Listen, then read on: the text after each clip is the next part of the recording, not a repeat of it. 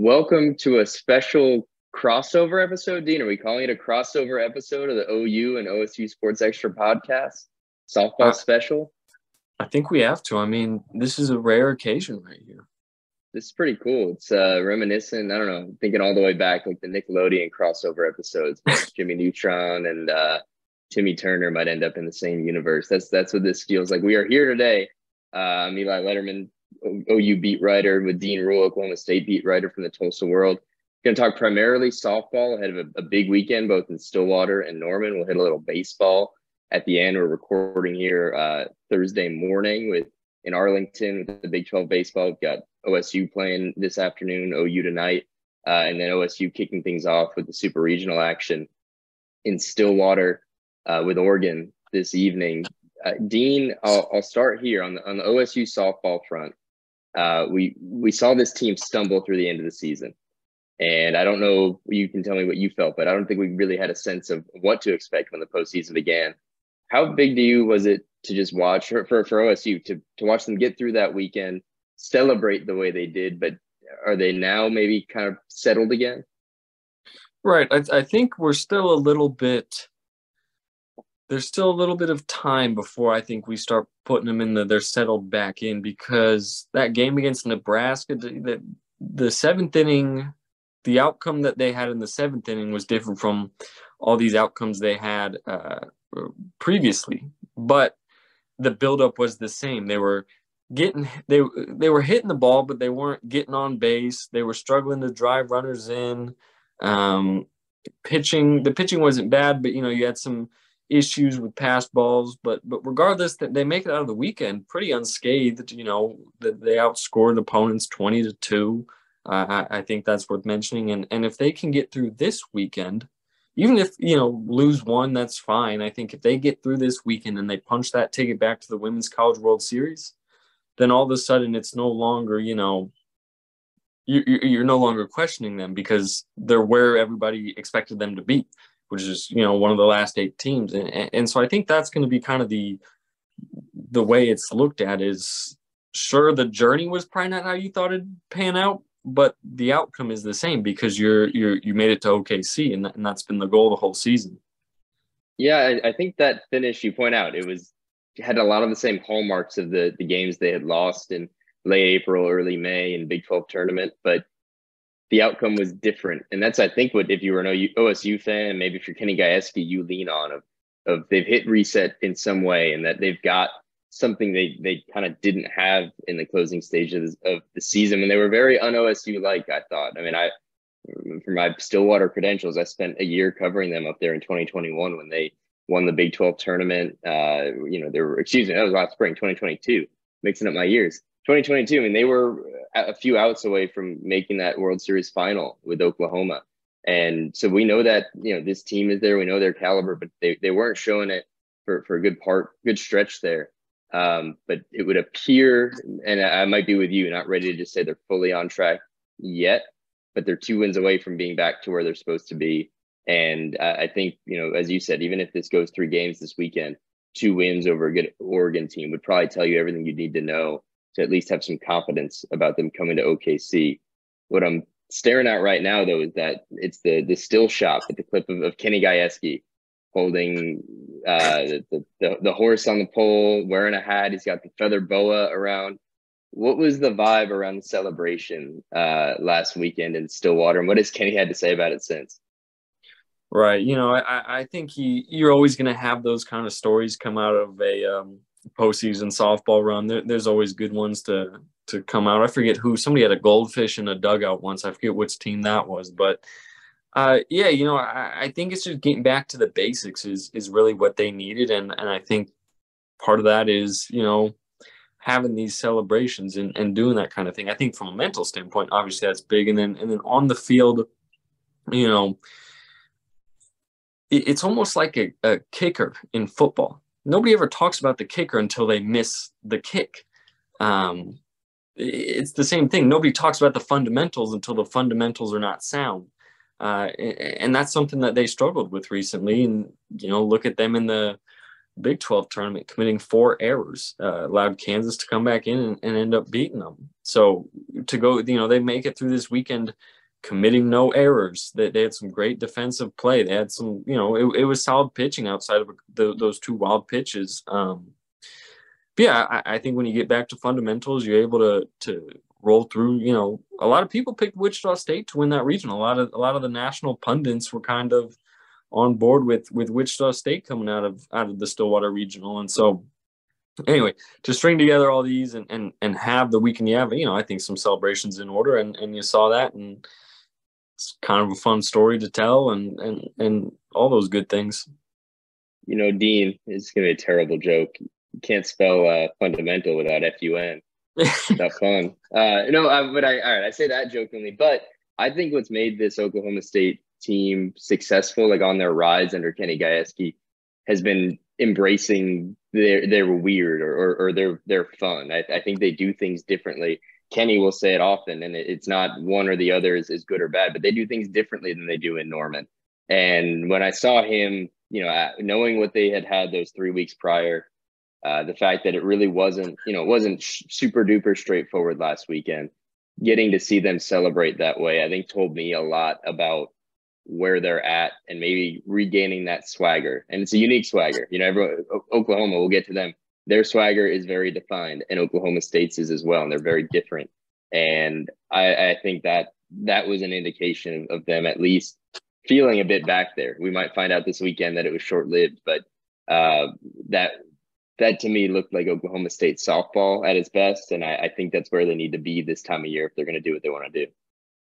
Yeah, no, hundred percent. I mean, OU in and of it, OU, the definition of OU softball is just winning and just doing it in you know spectacular fashion. Um, not that OSU has not had their own winning success uh, in the in the past couple of years, but you know OU has the rings to prove it, and and yeah, I, I think they're very the, the definitions are very different and that's okay and, and and there are multiple ways to have success in the sport and and uh, you know have a have a good time doing it. Um, so yeah, I, I 100% agree. I think the the the way you define those two teams are very different, but you know, they both have the talent. They both have, you know, OU's pedigree is probably a bit more established, but OSU is is right up there with them um, in terms of yeah, you know, the wins and this is who's coming out, and it's no surprise that both of these teams are playing in the second weekend. And I think if you look at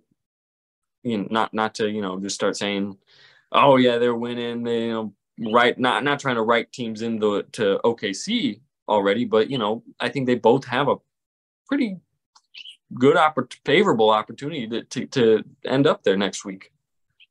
Yeah, I mean, I, for most of the season, we were talking about one and two right there for OSU slid. But if they do find themselves back in OKC, you're talking about a one of the more talented teams in the nation with some, you know, someone like Kelly Maxwell in the circle, uh, one of the most dangerous pitchers in the nation, and a team that, you know, in that field, it, it'll probably be viewed if, if OU is there as kind of OU and everyone else, because it'll mean OU is probably riding, you know, even if they were to drop a game, they're looking at 48 and one in the last 49 games. I mean, that's yeah. we'll get to OU, but but point being that this Oklahoma State team was on their tail for much of the season. And I think if they get there to OKC, they're they're just as dangerous as anybody. But Dean, what, what's it going to take for them this weekend to get there? What what challenges does Oregon present, uh, and and what do this the Cowgirls maybe need to do? What does Kenny Gajewski felt like they needed to do better this weekend? Yeah, so I think the main thing with them is you're facing an Oregon team that's got a super hot bat right. The offense is firing on all cylinders. Um, 24 runs in their past two games both of those against Arkansas, who was ranked number 11 in the uh, in the NCAA tournament. So that, that that's really where the Ducks are are leaning on right now, and and it's really going to come down to you know Kelly Maxwell. She had some rough starts, eh, not rough. I don't know if we want to classify them as rough, but but not Kelly Maxwell starts against OU and Kansas. Uh, at the end of the season, and then she, she's rallied and she's strung together two really strong ones in uh in regional play. So I think it's going to be building off that. Obviously, Kelly and, and Kenny Gajewski really had, had an interesting, a lot of interesting stuff to say about Kelly Maxwell. You know, she's been pitching for you know she's been the ace the past two. She's been pitching for four seasons. He said there's, you know, in all these softball analytics, there's video of 3,000 plus pitches that Kelly Maxwell has thrown. And so teams are able to really kind of figure out what works. And while the sample size is small because Kelly Maxwell doesn't get, you know, hit a lot, she doesn't allow a ton of runs. it's allowed people to kind of adapt their game around around playing against her.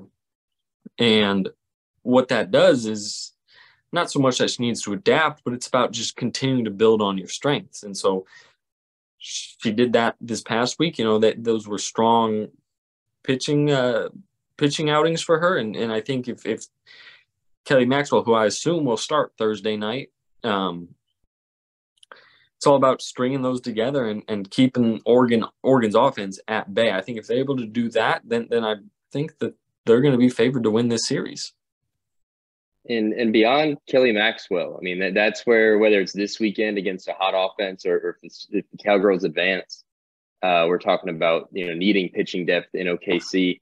Where where do they stand there right now in terms of confidence? Yeah, I mean there, there's Kenny Gajewski is very confident in this pitching staff because of its depth. Um, he puts a lot of that on pitching coach John Bargfeld. Um, there's all kinds of it, it, it's probably the deepest staff that they've had because you've got Kelly Maxwell, you've got Lexi Kilfoyle, and then you've also got a freshman in Kyra Aycock who's really stepped up and has has become this. You know, I think everybody remembers her her pitching against OU in that second in that Saturday game uh, of the Bedlam series. I think that kind of put her on the map a little bit, but she's been putting together really strong starts throughout the season. Uh, so they've got a really deep group, and and it's hard to share the innings, but I think that's something that and I think I see with OU a little bit too, Eli. But just it, we'll get to that in a second. But but I think re- really what it is is if you're able to spread out these innings and and not burn out your pitchers in the regular season, the performance that they can put on in postseason play when maybe not everybody's seen them as much as they normally would, I, I think it really gives you an advantage. And I know you wrote something about um, OU's pitching staff and their you know incredible team ERA. Um, I mean, there's we could probably sit here for 20 minutes and talk about just insane OU softball statistics. But uh, yeah, I, I, know you you wrote about that, and so obviously OSU's made pitching depth a priority this year, and I know OU has as well. Uh, what are you seeing there? Uh, OU or OSU? For OU. For O, well, I mean OU. So we're coming down the term uh, the, the road about an hour south to Norman, and just for for the getting the details in while we're still on OSU OSU's 8 p.m. tonight. We're we're recording this a little before noon Thursday, 8 p.m. ESPN two. 5 p.m. is game two Friday on ESPN two, and then Saturday is that you know if necessary game. But but down in Norman, uh, the pitching, you know, th- yes, this is just another one of Patty Gasso's dominant over overmatching teams. But I think what makes this one unique, and she's even said it, she doesn't believe she's had better pitching depth than this before is just how strong they are in the circle. I think in years past, um, whether it was down to injury or, or depth, they they probably had one, maybe two that they felt is good about. They've got three pitchers in Jordy Bahl, Nicole May, and Alex Storako, any of whom I, I think you could trust to give the ball to in game one. And and so there's there's power in those numbers. There's also power for Patty Gasso, and she's acknowledged this in that versatility. Teams don't know what, she, what they're going to throw at them uh, on a given day because there really is not a defined pecking order because they've all been so so prolific. And you know behind them Kierston Deal you know the national high school player of the year is a freshman. She's pitched plenty I bet if if they get up big whether it's here or if they advance to to Oklahoma City and they get up big in one of those games you'll see her. But the, the pitching depth is is one of the things that's setting this team apart um, from, from teams in the past. And they've they've always hit They've always done, you know, certain things well, but the pitching has, has gone to a new level. And I think it's a, in large part or a, a large portion of why we're here. Where the Sooners going to this weekend with 46 straight wins. They are two wins away from breaking the all-time win streak record in the nation, set by Arizona in 1997. For, you know, when if they win these next two games, they'll be there, punching their ticket to uh to back to Oklahoma City with a record-setting win. But it, has been the pitching, but but really and we can dive into this more broadly, but I, I think what's made this one of Patty Gasso's best teams has been just how balanced they are across the board. This lineup one through nine is is different than it's been in the past. In the past, they were they had the luxury of Jocelyn Alo, who was not just one of the best hitters in the nation, but probably one of the most clutch and most feared and all that. They don't have a Jocelyn Alo, but uh, I'll credit my friend Ryan Chapman of the franchise, uh, who said, you know, it's like the Moneyball quote. They couldn't replace Jocelyn Alo, so they've replaced her in the aggregate. And they've got a lineup that is hitting top to bottom. They're pitching at an elite level, and they're fielding better than in any season under Patty Gasso. So if you're wondering where are the holes for the Sooners, they are hard to find. And so you uh you were out there Saturday, Friday or Saturday? Uh, I was there throughout the weekend, but yeah, Friday afternoon they that was uh Jordy Bahl just mowed down my Missouri Tigers. Uh, not that I have much of a rooting interest there, but she was she was at her best. And uh, and you know, note with Jordy is, is a year ago this time she was dealing with an elbow injury, and so for her to be back pitching this way um, is huge for them and huge for her. And so you've probably heard this question many a time, but what is it going to take for a team, especially in a best of three series, to even remotely put themselves in a situation that they could potentially upset o- OU? I think the hard thing is envisioning OU dropping two games because they, yeah. they simply haven't done it this season. They lost once in February and haven't lost since. But let's talk about Clemson because they would be a team that you could you could kind of envision a path where they could get a win. They are most likely, I'm assuming, Friday tomorrow afternoon. They'll start Valerie Cagle, who's one of the three uh, finalists for National Player of the Year, two way star. She pitches, she hits, and does it all at an exceptional National Player of the Year level. So if you could forecast, you know, Valerie Cagle gives this lineup some trouble, and a, a good offense is able to scratch some runs off of OU, uh, and and they take game one. It's hard to envision a, a Sooners team that I think if I had to predict, again, we haven't seen it. I guess the, the only response we've seen to a loss this year has been 46 straight wins, if that tells you anything. but a team that I think would turn around and and that would give them, if they needed a kick in the butt, and I don't think they do. You know, Patty Gasso's talked about complacency, but not that it's real worry, just making sure it doesn't set in. That would be enough to really supercharge them. And then again, there, you, you couldn't go into that game two or three if you were Clemson banking on all right if we get to game three at least we're facing pitcher x you know a, a third starter who maybe isn't as reliable i think that's where ou I, i've done it with eric on our podcast you know i don't like to use the term unbeatable but i think what makes them so difficult whether it's this weekend or, in okc is that you're going to have to beat them twice somewhere and it's really hard to envision just the way they're set up a, a team being able to do that and so you had something interesting uh, in today's paper about them playing Clemson and and Brent Venables. What, what's that kind of story, Eli? Yeah, that started out as a shot at the dark. I was got a hold of John Rittman, Clemson's uh, head softball coach, earlier this week, and they're a fascinating program in their own right because they only got started. Their first competitive games came in the spring of 2020, just before COVID hit, and four years later, their four seasons in, they are making their third straight NCAA tournament appearance, second straight super regional appearance, uh, and with good investment. And it goes to show what happens when you invest in women's sports or invest in a softball program, what can happen and, and how fast. They're on the national national stage, and they, they are, uh, you know, contending. They're two wins away from their first ever Women's College World Series appearance. Uh, and so I was on the phone with him, chatting about all that, and I just said at the end, "You were on campus with Brent Venables for about four years, right?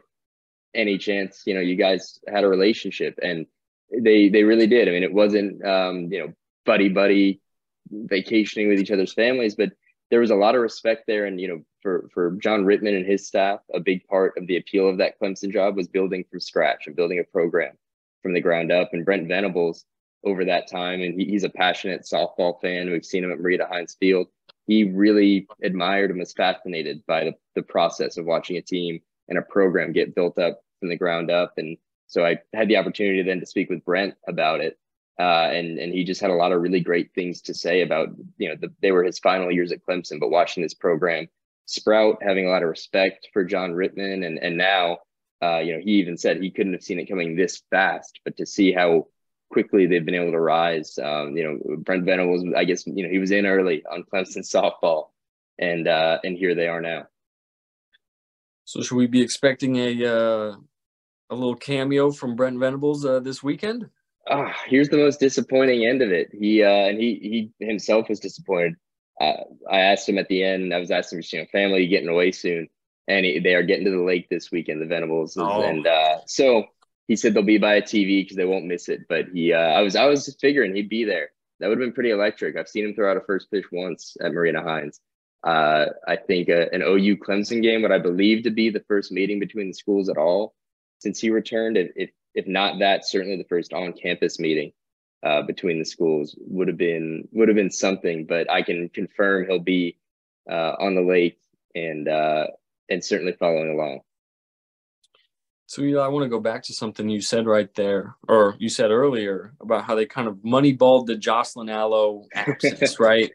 Um, who, from your eyes, you know, has really stepped up, and what what players do you really think, as this has become, like you said, such a balanced attack, offensively one through nine, it's no longer relying on the one player; it's now nine players.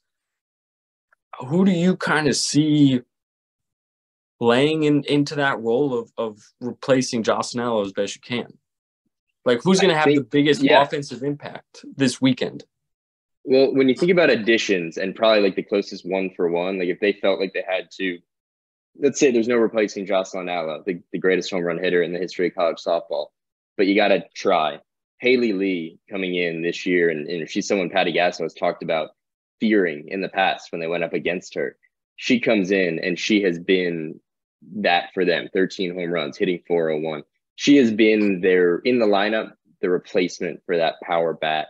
Um, but where they made up for it is just everywhere else. You have Tiare Jennings uh, in in her second season, just blossoming, hitting 439. Jayda Coleman is is still just elite, and she'd probably be if, if anyone. Uh, excuse me, it was it's Tiare Jennings' junior season, but uh, Jayda Coleman. If there's anyone who should have felt snubbed by the fact that OU didn't have a, a national finalist for Player of the Year, she probably would have been the one to, to be most upset. Kinsey Hansen uh, has, has been stellar at, at catcher and, and maybe a, just a good uh, indicator of, of how deep this goes. Sophia Nugent is their third string catcher. She's got seven home runs and is hitting a shade below 300. So it's a, to me, it's as much about who's at the top as it is when they're at the bottom of the order. It doesn't get any easier. And, and we're even seeing uh, you know, over the regional weekend when they would get up big in those games, they were putting some of the freshmen in, some of the the reserves in, and they were hitting. And so they're, it's I don't think they've been this consistent top to bottom, hitting the baseball, excuse me, softball. And I think it's a lot of why they are they're here because they can they don't need Jocelyn Alo or or one person to have a big weekend or a big day. They're not leaning on one person. It is top to bottom. It's Alyssa Brito. It's it's Riley Boone, Jocelyn Erickson, Grace Lyons it's everywhere. And I think that's what makes them so dangerous. Well, Eli, you want to chat a little baseball? Let's chat a little baseball. We got to be careful here because I mean, by the time this even gets out, OSU will be underway this afternoon, and and Oklahoma uh, will be playing tonight. But it starts day one at the, the Big Twelve tournament, and after we saw OSU take care of business in Norman last weekend, uh, and and you know they they enter in a good position, maybe playing for hosting rights and all that. OU comes to Arlington needing probably two wins to feel good about its place in the tournament field at all, and for them to get that that that one win, not going with one of their top starters, you know Carson Atwood was just kind of making a spot start to make sure that they could rest the other guys, and that's a risk because if, if that doesn't go well, you're in that losers bracket and and you're playing from behind. But for OU to get that night one win uh, I guess it was evening one win, I, I, think was really big for them in terms of, you know, what it might mean on the, the resume and the postseason, but riding that conference moment, uh, confidence and momentum, it, it's not the team from last year that went to the College World Series and, and the Men's College World Series championship, but they are doing a lot of similar things in terms of turning it on late. And now, Dean, where, where does Oklahoma State kind of go from here? Yeah, so those, so like you said, coming off the big uh, series victory in Norman, the three-way regular season champ. I mean, at that point, you know, pretty much half the league has a stake in in a regular season championship. So I don't know how much weight you want to put into that, but regardless, they're they're a part of it. Um, I I kind of thought that they were pretty locked in as a regional host. Um, obviously, losing last night does not help that case, and I think even somebody I forget which which uh, which publication had out an updated you know bracketology already from last night, and they had OSU, OSU fell down to uh, the number two seed in the Auburn regional. So I guess they weren't as locked in as I I kind of thought they would be, but regardless, uh, you, you got to win a couple more. I apparently based on based on all this, you know, I think you got to win a couple more, and you, you got West Virginia today. That's not going to be uh, the, the, easiest outing, um, especially based on how they played against West Virginia and Stillwater. Um, I think you got to get one, maybe two wins. They're kind of in the same boat as OU. It's just while OU is fighting to make the tournament, OU or OSU is fighting for a regional host. Um, so yeah, it's super important because you can't you can't go 0, and 2 here. Um, but one of the, yeah, either West Virginia or OSU is going to have to, and and I think that really makes things interesting. I think on the whole, you know what, all three of the the teams that shared the Big 12 regular season title lost on the opening day of the conference yeah. tournament. So I, I, think that's, I mean, I, you know, in each of those three teams at different points of the season really slid. They looked great at points, really slid. Probably goes to Skip Johnson's argument that this conference is one of the most balanced and has some of the most parity in the country, which is part of his kind of appeal about OU's place. You know, their their RPI in the mid 30s. That's the tournament team, but other parts of their resume don't quite look that way. And I think that's, you know, strength of schedule, RPI, the teams they've played is part of that pitch. And and for OU now, you know, you said OSU really can't go 0 2 without hurting themselves here. I think that was the same for Oklahoma coming in. I think 0 2 really puts them, would have put them probably on the outside looking in. I think getting that one win over Oklahoma now, excuse me, Oklahoma State puts them in a spot now. You know, you play Texas Tech, you see who you get perhaps in that next game they may be able to do just enough to get them there. Right now, after last night, they are uh, their third and three seed uh, against number would be number three Arkansas in the country, Fayetteville Regional with Dallas Baptist in Maine. That would do for the Sooners, a team that this time last month we were really wondering, you know, did they have the juice to turn things around to get back here? And I, again, that's where it feels a bit like the spring of 2022, a Skip Johnson team that has all the talent, um, uh, this team probably less so than a year ago, but you know they are talented. We've seen it, but just haven't put it together consistently. Getting hot at the end of a season, sneaking in, and, and the quote we've kind of gotten out of that that OU camp from a couple of different players is just don't let us get in. We get in, we'll be dangerous, and and so that's kind of the way they're operating. And and I, again, I think kicking off things the way they did yesterday, putting themselves in a good spot, beating Oklahoma State is they, they might have one foot now in, in the NCAA tournament field, and, and that's pretty big uh, for OU and Skip Johnson. Dean, I, I think we'll wrap it there. Uh, and you and I are both going to be busy running around this weekend. I'll be in Norman, you'll be in Stillwater. Big time super regional action, seeing if uh, the two Oklahoma schools can find their way back to Oklahoma City. Uh, but I, I, think we're going to have to renew the uh, the crossover episode again at some point. Um, but in, until that time, you can find Dean and all his OSU thoughts, uh, OSU Sports Extra.